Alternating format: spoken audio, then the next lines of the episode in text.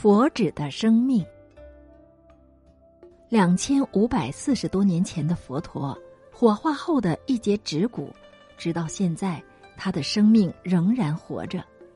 他给人感动，他能和你的心相呼应。他慈悲的生命、智慧的生命，就是感动的生命，一直在世间上流传着。金银财宝再大再多，你看了以后，顶多只是惊奇的发出“哇”的一声；但是当你看到佛指舍利，可能就会自动跪下来顶礼，可能就会涕泪悲泣，或是法喜充满。这就代表你不但看到了佛指的生命，也看到自己的本心。你的心已经和佛指二而为一，所以你的生命就是佛指，佛指就是你自己。这时，我们就会知道佛陀的大威力一直都留存在我们的心中。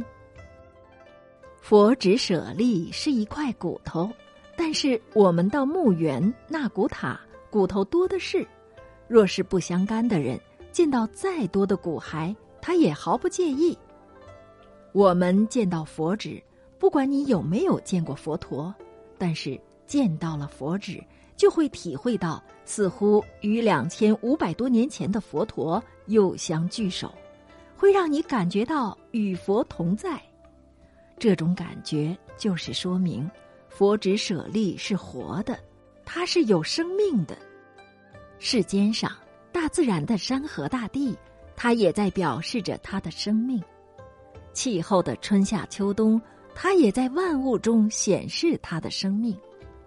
现在的人生，新陈代谢，各种因缘际遇，必然都有宇宙的生命。真理充满宇宙，佛陀的法身遍布虚空。我们不但是在见到佛指舍利时感到有生命。即便藏经楼上的如来一教，又何尝不是佛陀法身慧命呢？苏东坡说：“溪声尽是广长舌，山色无非清净身。”如来的法身慧命，不但透过佛指在指点你的仁慈慧巧，佛指舍利让我们见证真理，见到自心本性。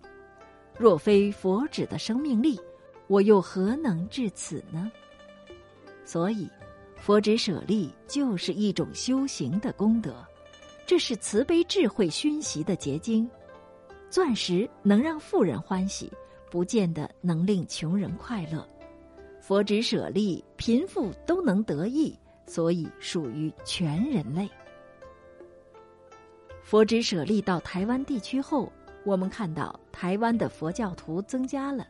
佛教青年懂得合掌了，路上的行人脸上好像也多了一份温文儒雅，连儿童都向爷爷婆婆说佛陀的故事，好一片大地回春的景象，好一片佛陀生命普现人间的光明。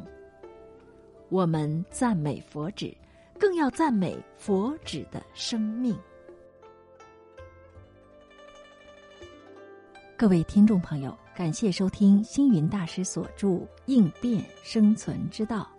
今天播出的是《佛指的生命》，由言庭书播讲。明天再会。